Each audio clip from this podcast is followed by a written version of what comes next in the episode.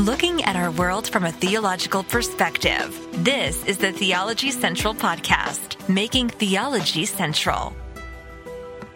Good afternoon, everyone. It is Saturday, July the 2nd, 2022. It is currently 3:47 p.m. Central Time, and I'm coming to you live from Abilene, Texas. Now, I have a very important question. Right, I'm going to give you just a second to stop doing what you're doing, to, to, to remove any distraction right now, right? Just whatever you need to do. I'm just going to give you just about 15, 20 seconds to remove any distraction because I think this is a very, very important question, especially well, for today, right? It's July the 2nd. It's 4th of July weekend here in the United States of America. And we're going to talk about something that I think is very much connected. And I hope that this will be very beneficial. So I want to give you uh, some time. Are you ready? Are you sure? I hope you're ready. You, you've removed all the distractions, right? Okay, you've told everyone in your house, be quiet. And, every, and everyone was like, yes, mother, yes, father, yes, we, we're, we're going to listen. Okay, here we go. Even if they don't listen, just find a pair of headphones or whatever you need to do. All right, are you ready? Here we go. I want you to really, really, really, really think about this. All right, you've got to be honest with yourself. When it comes to yourself, I'm not, I'm not asking this about anyone you know, I'm not asking about anyone else in your home, in your family, in your church. I'm asking this about you. You as an individual, if you were to be honest, what influences your way of thinking more? The concepts of freedom and personal rights or responsibility and sacrifice. Which concepts, which ideas influence the way you think more? The idea of freedom and personal rights? Or do you think more in terms of responsibility and sacrifice? I want you to really think about that. Which concepts influence the way you think more? Freedom I have freedom. I'm free to do what I want. I'm free to do this. Rights. No, I have the right to do this. No one can tell me.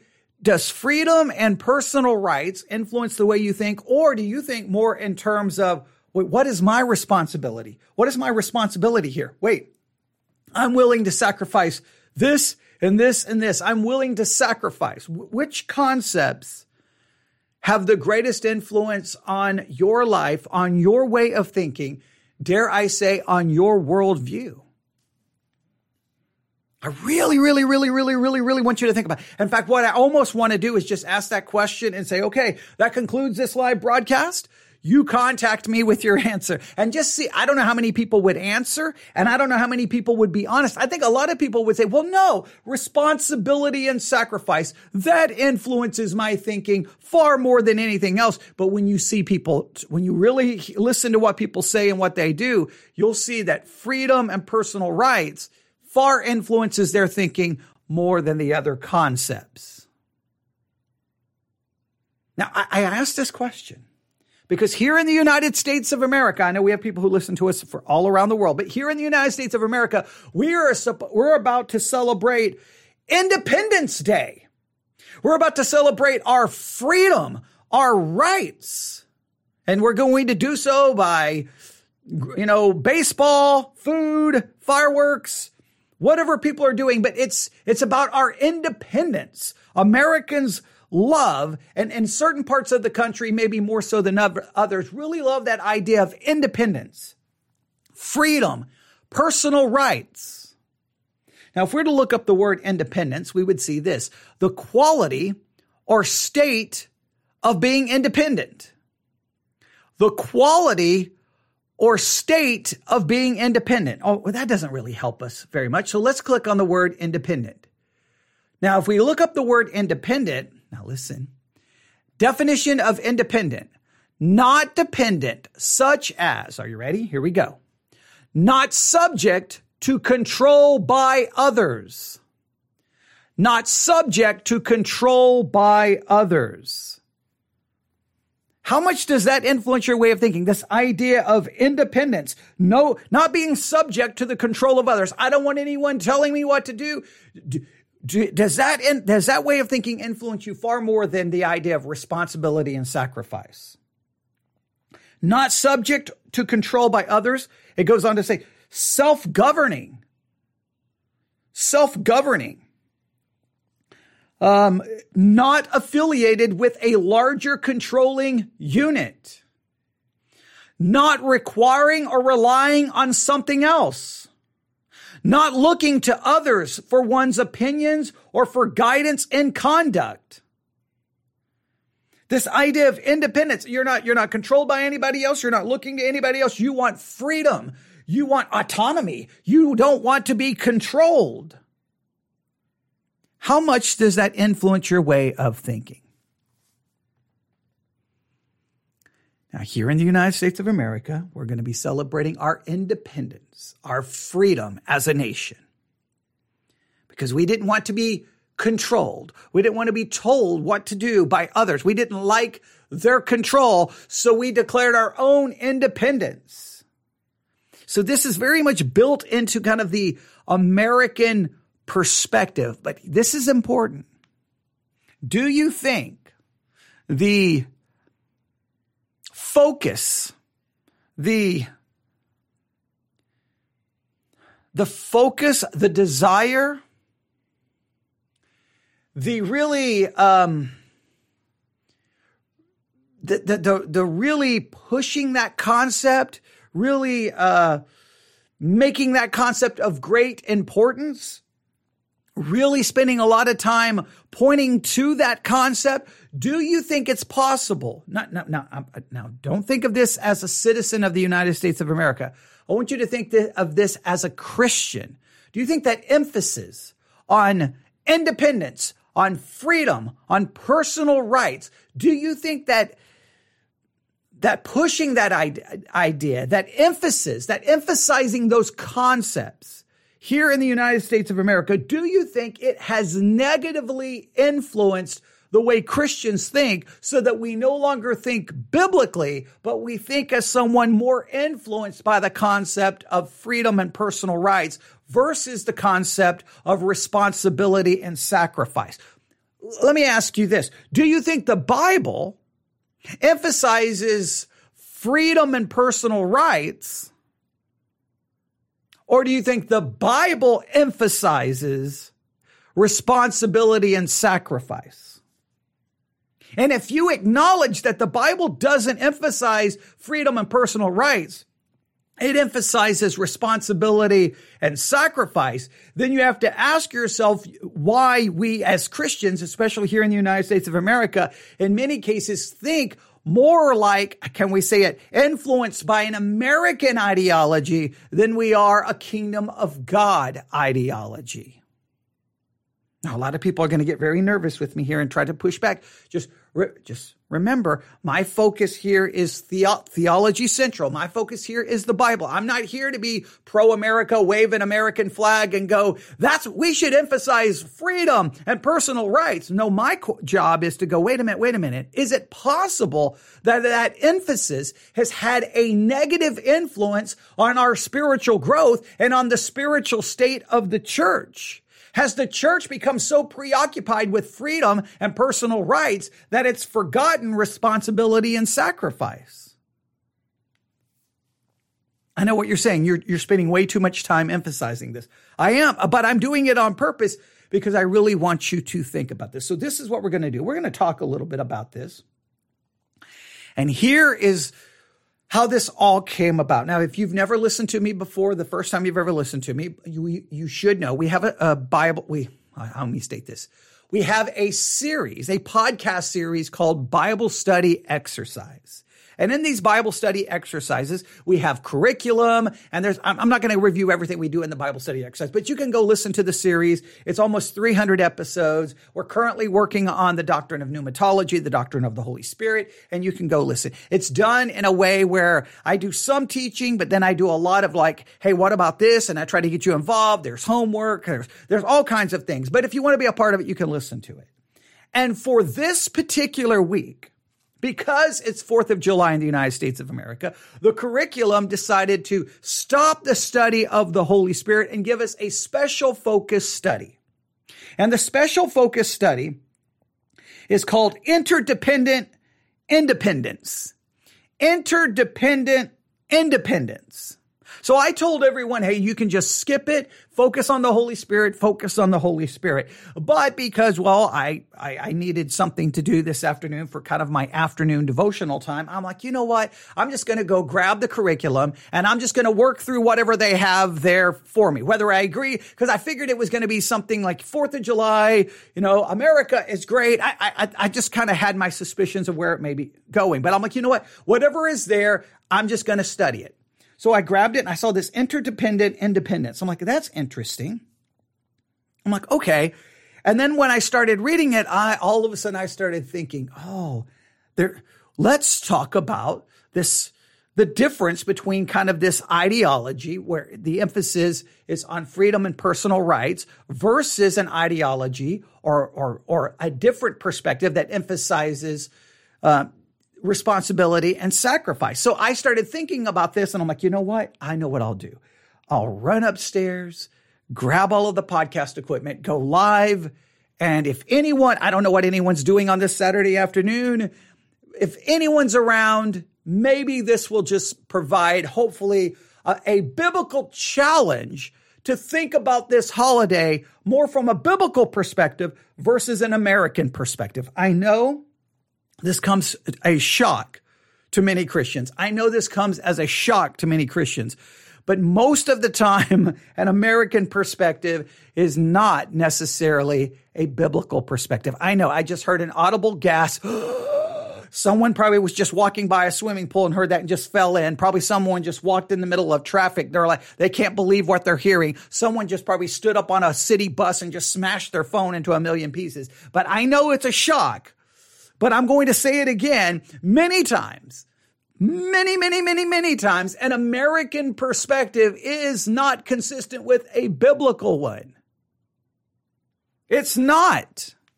In fact, in some cases, I believe many American Christians have turned America, the flag, and certain political parties almost into an idol there's that's I, I, I call it patriotic idolatry, which is very I think prevalent, and you're going to see a lot of it tomorrow in many American churches. You're going to see full blown idolatry right before your very eyes. And it's going to be insane. And, and, Christians will be celebrating it, clapping it, and saying, Oh, wasn't that wonderful? And it's going to be happening in a church. And it's just amazing. You bring in certain things into the church. Everybody's like, that doesn't belong in worship. That's ungodly. That's an idol. How dare you? You're corrupting the worship of the one true God. But come July 4th weekend, it doesn't matter. I need to, what I need to do is get in my car and I need to, I need to go right down to the end of the street for my housing development, take a right, go drive maybe, I don't know, half a mile.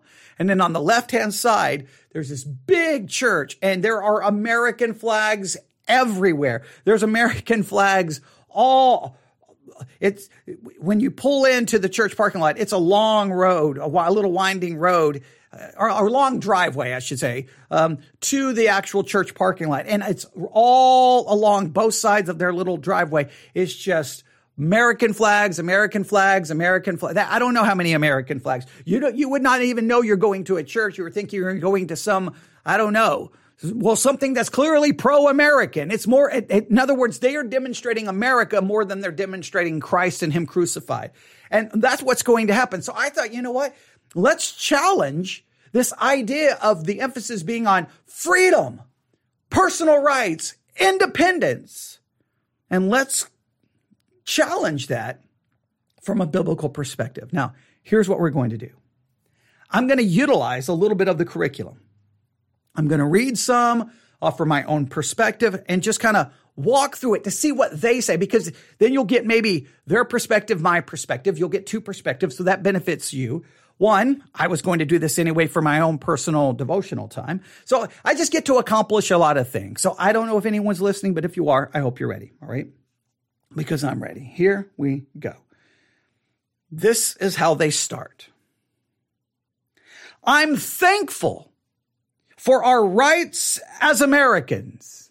All right. Now that, that's what so many people are going to be saying come Sunday. I'm thankful for our rights. I'm thankful for our rights. Thank you, God, for the rights we have as Americans. Thank you for those rights. And there's going to be a lot of emphasis on our rights, our freedoms, our rights, our freedoms. We talk a lot about that in the church. I will argue if you especially listen to how the church talked during the pandemic, and I know I'm about to cause, I'm about to make a lot of people mad, but I, what I kept hearing from churches during the pandemic was a constant emphasis on our rights, our freedoms, what we have to do. No one can tell us what to do. We have freedom. We have rights. I kept hearing more of a discussion about our freedom and rights and less about our responsibility and maybe what sacrifices would be considered and would be right in the face of what was going on. It was more an emphasis, our rights, our freedoms, not anybody else's rights, anybody else's freedoms, not about our responsibilities and not about sacrifice.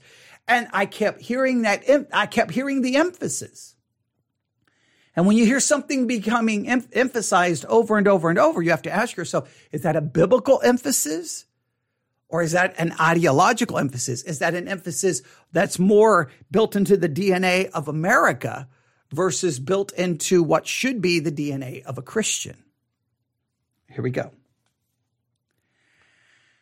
I'm thankful for our rights as Americans. I'm even more thankful for the rights we've been given in Christ. For example, we have the right not to be held to the convictions or preferences of others. But there are times we must set aside those rights. Oh, wow. Okay. Now, the, the, the curriculum here wants us to start thinking about setting aside certain rights, setting aside certain freedoms.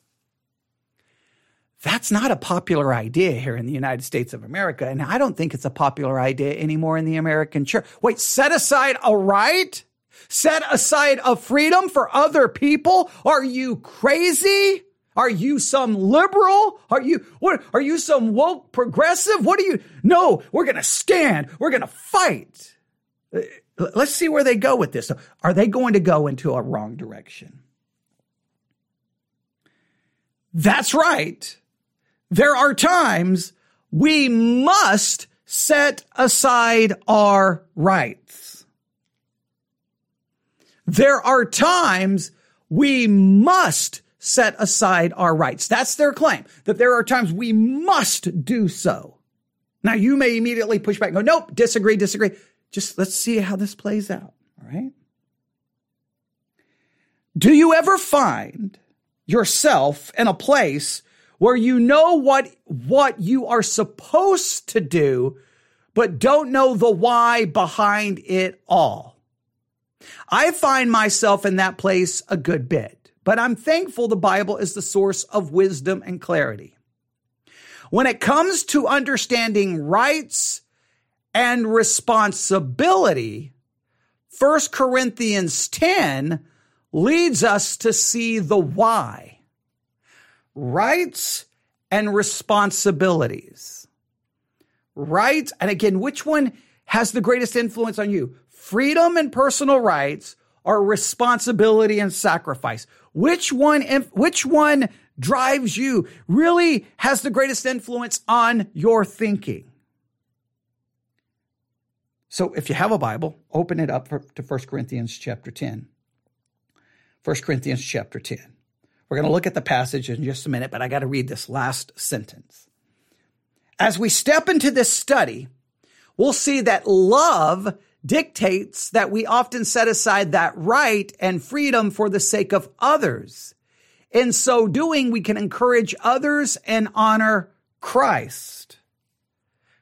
We're going to come back to that statement in, in a minute. All right, we'll circle back around. I'll just read it one more time.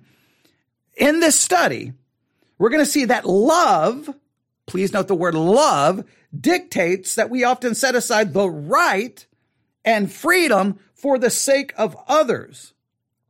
In so doing, we can encourage others and honor Christ. So that what they emphasize, so there's these, there's these two con, okay, let's go through these again. You have the concepts of freedom and personal rights, and you have the concepts of responsibility and sacrifice. Now the question is, do you love freedom and personal rights more than you love others in light of responsibility and that which would lead to a focus on responsibility and sacrifice? Do you love your freedom and your rights more than you love others? Now, anytime this was mentioned during the pandemic, oh, it created a firestorm of controversy and everyone would get upset. But I, but whenever people would get upset, I'm like, I don't understand why you're getting upset. These are biblical considerations that have to be talked about. So me ask you again. Do you love others more than you love your freedom and your personal rights? What freedom what personal rights would you sacrifice because your love for others is greater than your love for your freedom and personal rights?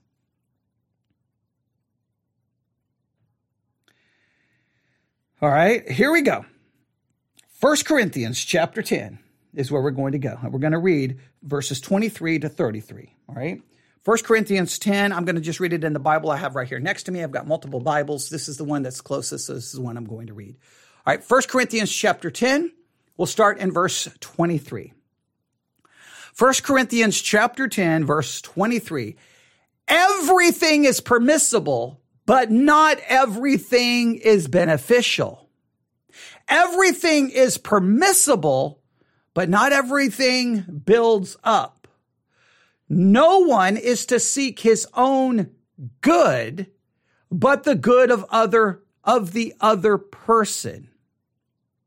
Eat everything that is sold in the meat market without raising questions for the sake of conscience, since the earth is the Lord's and all that is in it. If any of the unbelievers invite you over and you want to go, eat everything that is set before you without raising questions for the sake of conscience. But if someone says to you, this is food from a sacrifice, do not eat it out of consideration for the one who told you and for the sake of conscience. I do not mean your own conscience, but the other person's. For why is my freedom judged by another person's conscience? If I partake with thanksgiving, why am I criticized? Because of something for which I give thanks. So whether you eat or drink, whatever you do, do everything for the glory of God. Give no offense to the Jew or Greek or the church of God, just as I also try to please everyone and everything, not seeking my own benefit. Wow. There's a lot to unpack from all of this. Now I'm going to read it. Hang on, from this Bible. I'm going to read it from this Bible, 1 Corinthians chapter 10. 1 Corinthians chapter 10. And we'll go to verse 23. 1 Corinthians chapter 10, verse 23. Here we go. All things are lawful for me, but all things are not expedient. All things are lawful for me, but all things edify not. Let no man seek his own, but every man another's wealth. Whatsoever is sold in the shambles that eat, asking no questions for conscience sake. For the earth is the Lord's and the fullness thereof. If any of them that believe not bid you to a feast and you be disposed to go, whatsoever is set before you eat, asking no questions for conscience sake. But if any man say unto you, this is offered in sacrifice unto idols, eat not for his sake that showed it or shewed it, and for conscience sake, for the earth is the Lord's and the fullness thereof. Conscience, I say, not thine own, but of the other. For why is my liberty judged of another man's conscience? For if by grace, for if I by grace be a partaker, why am I evil spoken of for that which I give thanks? Whether therefore you eat or drink or whatsoever you do, do all to the glory of God. Give none offense neither to the Jew nor to the Gentiles nor to the church of God. Even as I please all men in all things, not seeking my own profit, but the profit of many, that they may be saved. Now, this really begins to emphasize not freedom. This does not begin to emphasize personal rights. This begins to em- emphasize responsibility and sacrificing your freedom and your right for someone else's good.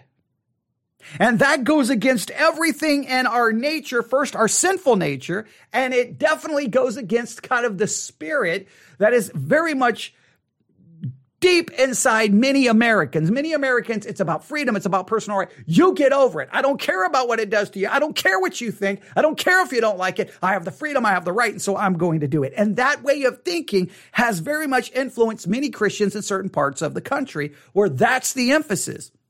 Not this, okay? I have a response. My responsibility is to other people, not myself. I have, in many cases, have to sacrifice my freedom and my rights for someone else.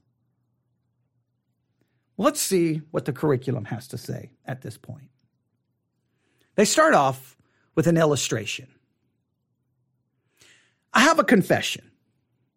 The other day I was driving and I received a text. I know you should not text and drive, but for the, at that moment, I gave in to the pull of the notification and clicked on the text. Yes, I was still driving and I swerved into another lane. I didn't hit the other car, but I almost did. If I had hit their car, it would have caused serious, perhaps even deadly consequences for both of us. The way we live can significantly impact those around us. What if we could live our lives in such a way that we, let me read this carefully. What if we could live our lives in such a way that we couldn't merge into other lanes, causing issues for those around us? What if we lived in such a way that we always stayed in our lane and in doing so, we allowed those around us to reach their destination without our interfe- interference?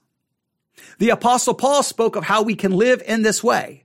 This is indeed a better way to live and it will lead us to support others and honor Christ. Okay. That kind of went a little bit different direction there. I thought they were going to be like, see, I may, maybe in your state, you have the freedom and the right to pick up your phone. Some st- states, maybe they give you complete right. You can use your phone. We don't care. Other states would say you're not, but let's say you have the freedom to do so. You may have the freedom to pick up your phone and look at it, but you're not thinking about anybody else. You're only thinking about yourself. So sometimes it's better to give up your freedom and your right because you have a responsibility to other people. And sometimes you have to sacrifice your freedom and right for the safety of someone else. That's the direction I thought they were going to go. They're saying that, that what if we could live in such a way that we never have to worry about going in someone else's lane? Okay, so they're kind of approaching it a little different way. Let, let's see how they handle the text, right? First, they quote 1 Corinthians 10, 23 through, 30, uh, 23 through 24. 1 Corinthians 10, 23 through 24. Let's read it one more time. All things are lawful for me, but all things are not expedient. All things are lawful for me, but all things edify not. Let no man seek his own, but every man another's wealth. Now that's going to become a, a, a, key here. Let no man seek his own, but every, but every man another's wealth. Don't just, this is a key principle here before we even get further. You have to live your life where you're not seeking your own, you're seeking the good, you're seeking the benefit of other people. Whose benefit do you seek more? Yours or others? What are you more concerned about? Your benefit or the benefit of others? Honestly, what, what, what, what drives you in your way of thinking? Other people or yourself? Come on, just, just be honest. What drives your way of thinking? You or others?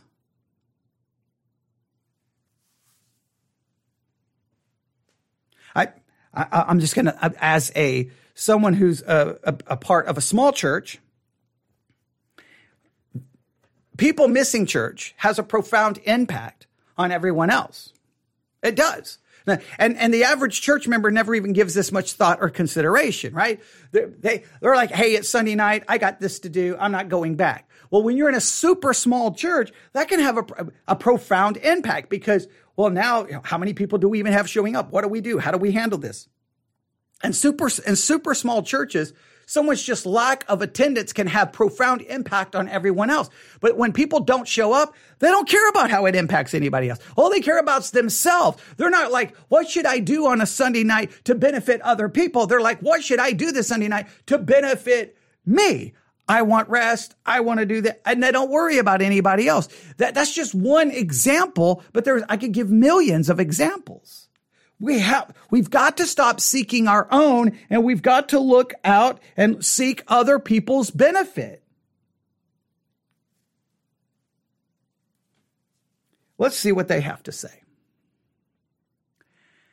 As Paul wrote to the church in Corinth, he used language they were familiar with. All things are lawful was something the people would have heard on the street of Corinth. It was a part of the Corinthian way.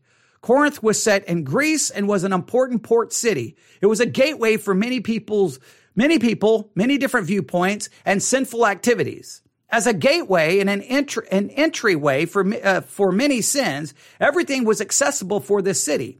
The attitude of the people then was that they could do anything because anything was available. All things are lawful would have been kind of the uh, a motto in Corinth. I, I can do whatever I want. I can do anything. I'll do what I want. I'll I'll do anything I want. That that look, that's I don't know about you. That's the motto that's deep inside of me. And that's the motto that's deep inside of you. It's the very essence of our sinful nature. Remember how I always define sin. Sin is the exaltation of the I. Sin is the exaltation of the individual. It's the of your wants, your will, your rights. It that's where your focus is always selfishness. It's always on the self. Who cares how it impacts anybody else? You don't care at that moment. So using that, all things are lawful for me, in a sense, Paul was using the language of the people. I apologize. All right, I apologize there. Wasn't expecting to get ready to cough when I got ready to talk. All right, here we go. Paul acknowledged that yes, they had access to everything, but not everything would help them live life. It's true for us too. Some of the things that are accessible to us are not going to bring us life. Rather, they will lead to bondage instead of freedom. Now, that's still turning it back about us, right? Hey, hey, don't do that because it could hurt you. This still makes it about us. I think the emphasis here is it doesn't matter how, it's not about me. It's about them. It's about someone else. It's not about the I. All right. It's not about the I. It's about the others. Sin is about you. See, sin at the, sin comes to you and sin says, and, and doesn't say these exact words, but this is how, this is how the mentality that comes over us. Sin says, there is no God. There is no heaven. There is no hell. There is no others. You are all, that, that is all that exists. Here's what you want. Here's what you need. You go get it.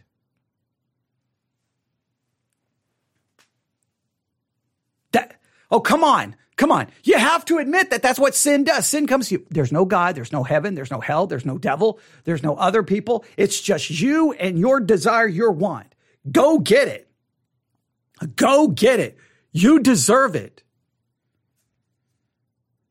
They, they kind of put the emphasis here on, on us that, hey, yes, there, there's no question. There's lots of things available to us that will ultimately hurt us. There's no questions there, there. All right. All things are, see here. Um, some of the things that are accessible to us are not, are not going to bring us life. Rather, they will lead to bondage instead of freedom. All things are not expedient or edifying. For example, I can choose to drink sugary soft drinks with every meal. In fact, I can drink them whenever I want. Yet, if, the, if this is the pattern in which I live, it will not enable me to live a full, healthy life. I will gain weight, have heart issues, and experience other negative effects to, to my health.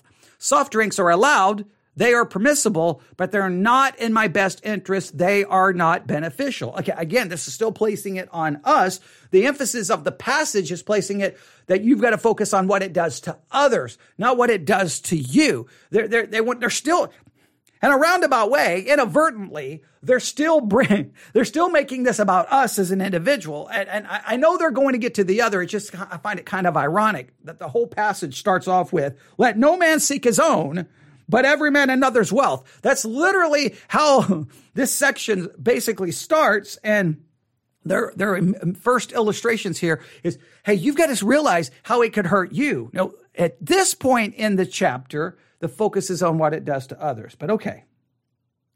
Let's take this illustration a step further. Let's say I invite you to my house. All I serve are non-diet soft drinks. but you happen to be diabetic. I don't offer you water or something with no sugar. The soft drinks I've been drinking will impact you in a very negative way. I did not mean to harm you. I did not intend for your health to be affected, but it, but it does not change the fact that the way I live negatively impacts you. We need to do what is beneficial to others. Now they just got there. Now they got there. We have to do what is beneficial to others. And sometimes to do what is beneficial to others means we have to give up our freedom and our rights. We have to sacrifice. We must see first our responsibility to others and then sacrifice whatever right or freedom I have in order to best benefit other people. And the church doesn't like that in the United States of America. Hey, here's a situation. We need you to do this. Nope. You're not going to take away my freedoms. You're not going to take away my rights. How dare you? No, no, no, no, no, no. We're, we're just asking you that, hey, you can still do this, this, and that. Nope. We're not going to make any changes. We're not going to do anything because we have freedom. We have rights. I know we do, but what about the others? Well, we don't care about the others. We don't think it's a problem. We don't think it's an issue. Well, okay, wait, wait, wait, wait. You don't just get to ar- arbitrarily just make the decision that just because you don't think it matters, that it doesn't matter. It doesn't work that way. We're, we, we have a responsibility to others. What is our responsibility to others? When Paul spoke to the believers in Corinth about not seeking their own, but every man's another wealth, he was saying, to use my illustration, sometimes you need to serve your brother water and not a soft drink. Humans are prone to think of themselves first and others second. Paul reminded the church that the kingdom of God is different than the kingdom of the world. In God's kingdom, we think of others above ourselves. This is not a normal posture for us. We want to be first. We want our own way. Yet Paul called for us to humble ourselves and allow the focus to be on we, not me. That's, that's really good. We must see things through a new lens. It's as if we have been viewing the world with less than perfect vision. When we put on the glasses of the kingdom of God, our focus changes. Sometimes good is not simply saying no to sinful things. That certainly is important, but we also might need to say no to some good things in order to say yes to something better, helping our brother and sister in Christ. We set aside our rights, that which is permissible for the sake of others. This is a paradigm shift for sure. But when we surrender our lives to Jesus, we abandon our earthly standard for a new kingdom normal. Remember, to follow Christ. Let me state this again. To follow Christ. I'm just going to go to the passage. I'm going to mark 1 Corinthians 10. When we are called to follow Christ, the, the, the path of a disciple of Christ is very specific. All right? If we're going to be followers of Christ, then we must be willing to do this. If see if I can find it here. All right. Um, okay. There, here we go. Matthew 16, 24. Jesus said unto his disciples, If any man will come after me, let him deny himself, take up his cross, and follow me. The call of you, the call upon your life as a Christian is for you to live a life of self denial, a life of self death, and a life of no longer following self. You deny yourself, you die to yourself, and you stop following yourself. That is the call for the Christian life. It's not, no, no, no, no, no, my rights, my rights, my, no, no, no, no. You're dead. You deny self. It's not about your rights. You deny rights. It's not about grabbing onto your rights. You're dead to you. You die to yourself. It's not about following what you want. You don't follow yourself. That's the Christian mentality. It's not about us. It's not about the I. It's about the others. It's not about me. It's about the we. This is the biblical model, and it's so contrary we, we want our independence. We want our freedom. We want our rights. We got to stand for our freedom. We got to protect it. We got to fight it. We got to defend it. That's what I keep hearing in the church over and over. Our rights, our freedoms, defend, defend, defend, defend, defend. Fight, fight, fight, fight, fight. And I'm not hearing like, no, we're going to have a conference and about how we can put, put the focus on other people and we can deny ourselves, die to ourselves and stop following ourselves.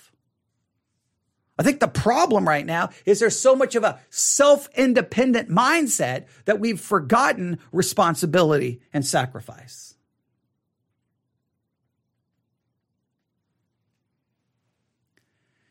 Let me read this again. We must see things through a new lens. It's as if we have been viewing the world with less than perfect vision. When we put on the glasses of the kingdom of God, our focus changes. Sometimes good is not simply saying no to sinful things. That certainly is important, but we also must need to say no to some good things in order to say yes to something better. Helping our brother and sister in Christ. We set aside our rights, that which is permissible for the sake of others. This is a paradigm shift for sure, but when we surrender our lives to Christ, we abandon our earthly standard for a new kingdom normal. Then they have quote here, 1 Corinthians 10, 25 through 30. Let me read it. Whatsoever is sold in the shambles, that eat, asking no questions for conscience sake. For the earth is the Lord and the fullness thereof. If any of them that believe not bid you to a feast and you be disposed to go, whatever is set before you eat, asking no question for conscience sake. But if any man say unto you, this is offered in sacrifice unto idols, eat not for the sake that showed it, and for the conscience sake, for the earth is the Lord's and the fullness thereof. Conscience, I say, not thine own, but for the other. For why is my liberty judged of another man's conscience? For if by grace, for if I by grace be a partaker, why am I evil spoken of for that for which I give thanks. And they say the key word here is sacrifice. This is what they have to say. This refers, this section here, refers to meat left over from an offering to an idol. It was eaten in a pagan temple or sold in the market. So they would offer up the meat to an idol. Obviously, the idol doesn't eat it. So then either the people would eat it or they would take the meat after it's gone through its religious ceremony and they would take it over to the market and they would sell it. And this became a major issue in the church at Corinth because people were like, no, no, no, no, no. You can't eat that meat. It was offered unto an idol. No, people like, the idol is nothing. It doesn't do anything. It's perfectly, no, it's corrupted. No, it's not. It's corrupted. It's no, it's not. And this would cause division. And the biblical model put forth in Corinth is this. If you're getting ready to eat meat and, the, and your brother or sister are, is going to offend them or cause them to stumble, you give up your right to eat. You give up your right to eat. Now, Christians don't like that. Let me give you an example. Do your, does your church do potlucks? Fellowship meals? What if someone in your church is a vegan or vegetarian and they are offended by the meat eating? Would everyone in your church give up and no longer have any meat or any animal or anything that comes from an animal, if it's a vegan, uh, and no longer have any of that at your potluck or, or, or church? I guarantee you, you should you try it at your church. Just say, hey, we, we have a situation here and we're no longer going to be able to off, offer any kind of food of any kind of food product that comes from an animal of any kind. Nothing related to an animal can be allowed anymore to the, in the church potluck. We, we, we can't do that. Would everyone be like, okay, well, whatever we got to do because we don't want to uh, uh, unnecessarily offend someone. We don't want to hurt someone.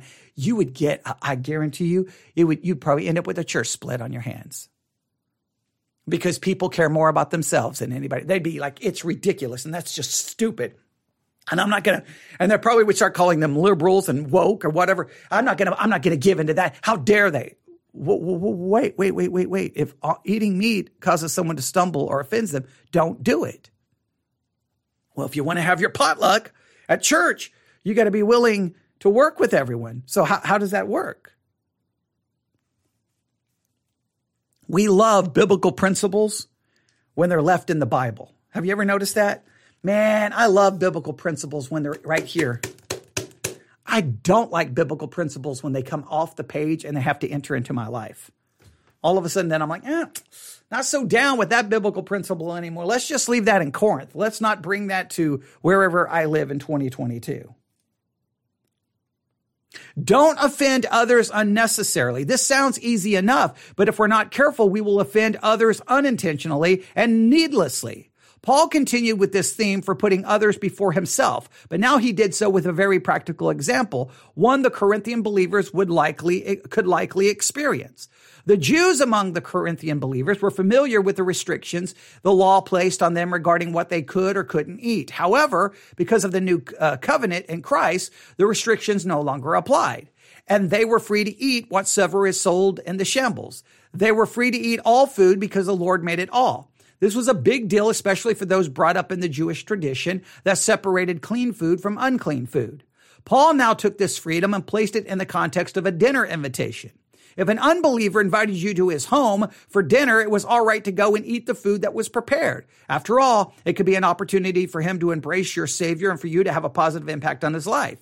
Remember, though, that a person who does not know Jesus will behave as one who does not know Jesus. Paul brought this up, uh, mentioning that uh, that the meal uh, that the meal a Corinthian unbeliever might serve may or may not include food that has been offered as a pagan sacrifice. In other words, hey, if an unbeliever calls you over, they they they may have food offered unto an idol. They may have it there.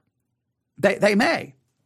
And you may be one who you don't like that and it, it, it could bother you the distinction was not always evident unless someone said something. This was not an issue. The believer had to chase. Just sit in the chair next to your friend and enjoy the meal. In other words, hey, if you're a believer and you're going to an unbeliever's house, just don't even ask the question. Just don't even go there. You just eat it. You just, you don't worry about it. You just eat it. So in other words, you're you, almost you've got to kind of give up what you want to do and for the sake of someone else. Now, this is not saying do something sinful. This is saying, in this particular case, just don't raise the question because uh, you're you're you're going to needlessly offend someone. All right. Um, however, if someone announced that the food was a part of a sacrifice, the scenario changed. Nothing was wrong with the food itself, but the believer should still abstain for the sake of the other person's conscience. Some might argue that the Christian could set the record straight by eating the meat anyway, proving it was just meat. However, by doing so, the Christian may be sending the message that idolatry is okay. So if all of a sudden someone says, Hey, this meat is sacrificed unto uh, you know, or, or, was offered to an idol, then you may have to go, okay, okay, I can't eat it because now you don't want to needlessly confuse or offend or give them the idea that uh, idolatry is okay. In other words, these situations can become very complicated, right? Whenever you're dealing, when, look, whenever, think of it this way. Whenever people come together, right? Either in the context of a church, in the context of a family, in the context of friends, in the context of a holiday celebration, in the context of anything, things always get questionable. Things always get iffy. Like, okay, what do I do? What do I do? Oh, do I do this? Should I say this? Wait, they're going to be doing this. Do I participate in that? Do I not participate in that? What do I do here? What do I do there? And, and for every situation, there are a thousand questions. And what do I do? What do I do? Wait a minute. Okay, I got invited to this. Should I go to that? Wait, I'm, I'm going to be going a family reunion and they're going to be doing this. Do I participate? There's always a million questions. And you have to constantly be asking yourself, okay, how do I conduct myself in a way that does not needlessly offend or cause some people to stumble? And each situation is delicate, delicate, and each situation requires much thought and not just reacting, but thinking and making the best decision. And here's giving us a lot of different scenarios here. The Christian should be encouraging the other person that it's okay. Uh, or let me, let me, read this again. So, uh, all right. Um, However, if someone announced that the food was a part of a sacrifice, the scenario changed. Nothing was wrong with the food itself, but the believer should still abstain from the sake of the other person's conscience. Some might argue that the Christian should set the record straight by eating the meat anyway, proving it was just meat. However, by doing so, the Christian might be sending the message that idolatry is okay. By eating, the Christian could be encouraging the other person that it's okay to engage in idolatry. Or the unbeliever, assuming Christians don't eat such meat, would view the believer as hypocritical, causing a barrier to the unbeliever coming to Christ. In other words, what you have to do in this situation is you can't just think about yourself and you can't just think about some philological point you want to make. You can't just think about some doctrinal point that you want to make. You got to think about, okay, unbelievers, what, what's the best course of action here? What would be best for them? Now, sometimes you think, well, the best thing for them is to be told they're wrong. There's a time and place. What's the best course of action in this particular setting that Paul is referring to? So again, while all things are lawful, the believer is to abstain to avoiding misleading or offending the other person. We may need to set aside our freedoms to avoid being a stumbling block to someone else. We may have a right to eat, but we also have a responsibility to love and support the other person. Our actions can make or break the growth of a new believer or the progress of someone coming to Christ. If we're thinking about the other person before ourselves, our focus turns to how we can help them in his or her Christian walk. Choices are not always about good or evil, but what is best. The principle Paul outlined here provides a roadmap for navigating the journey. When we are fixing our eyes on Jesus, remembering what is best for our brothers or sisters, and being guided by the Holy Spirit, we will take steps according to that roadmap. When we won't, we won't offend unnecessarily, we will reflect the love of Christ. Okay? Uh, okay. There, there's more here, but I'm going to stop here. All right. Now, if you want access to the curriculum where you can read the rest for yourself, just contact us, newsif at yahoo.com, newsif at yahoo.com. Just say you want access to the curriculum. We send you a link. It's free. Um, and uh, we are grateful for those who help support, pay for the curriculum. But um, we, um, it is free. We don't charge you. So if you want access, just contact us here. All right. Now, there's much more I want to talk about here, but this is what I would say. Now, I understand there is the concept here, very much so. So, whatever you uh, eat or drink, whatever you do, do everything for the glory of God. Absolutely. I do not in any way want to uh, ignore that, but I'm going to emphasize something different. Here's what I want to emphasize. In the context of freedom and personal rights, we must see those two things in the light of responsibility and sacrifice. And for the Christian, what's more important is not freedom and rights. What more important is your responsibility and your willingness to sacrifice your freedom and your rights for the benefit of others. So what must be the dominant way of thinking in the mind of Christian is love for others. Your love for others will be make you willing or it should lead you to a willingness to give up a right or to give up a freedom for the benefit of someone else. And I want you to think about which freedoms and which rights you would not give. You don't want to give up. You just would, you honestly, you would have a problem with it. You would have a massive problem with it. A massive problem. It would bother you. It would tick you off. And you have to ask yourself why it would. Why would it make you so mad? Again, I, I think if we were in a, a, a situation in a church where someone was offended by the eating of meat, um, most churches would not give up their right to eat meat. They would they would just tell that person, "I'm sorry, you're just going to get over it." They would tell them, "There's nothing wrong with eating meat." They would give them 15 biblical arguments and say, "I'm sorry, you're wrong. You're just going to get over it."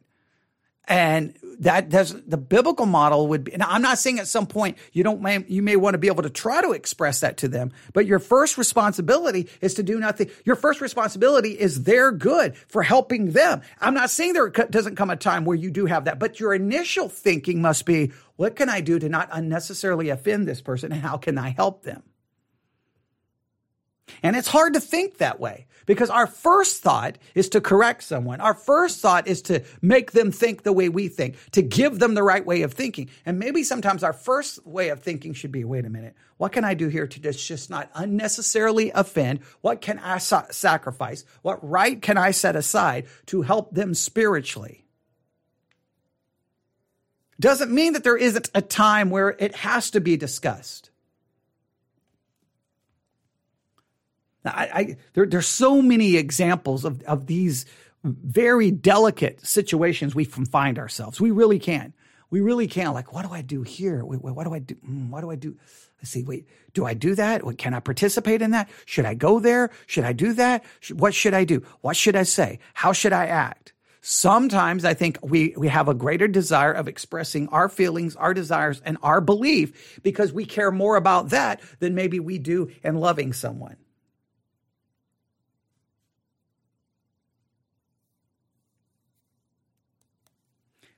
All I'm going to do is this.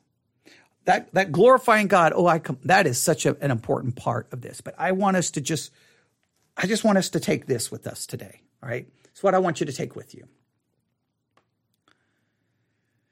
No one is to seek his own good, but the good of the other person.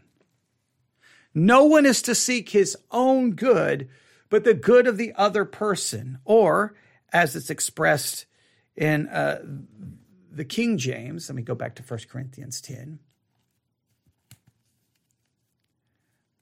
Let no man seek his own, but every man another's wealth. What drives you? Do you seek your own or do you seek others? Do you even think about how your actions and what you do could impact anybody else? You've got to become more others focused and others centered than self centered. We've got to replace our self centeredness with other centeredness. We've got to replace our focus on our rights and our freedom, on the freedom, our, our, on the other, on the needs and responsibility for other people. And that may require sacrifice. And sometimes we don't like that. We don't like that.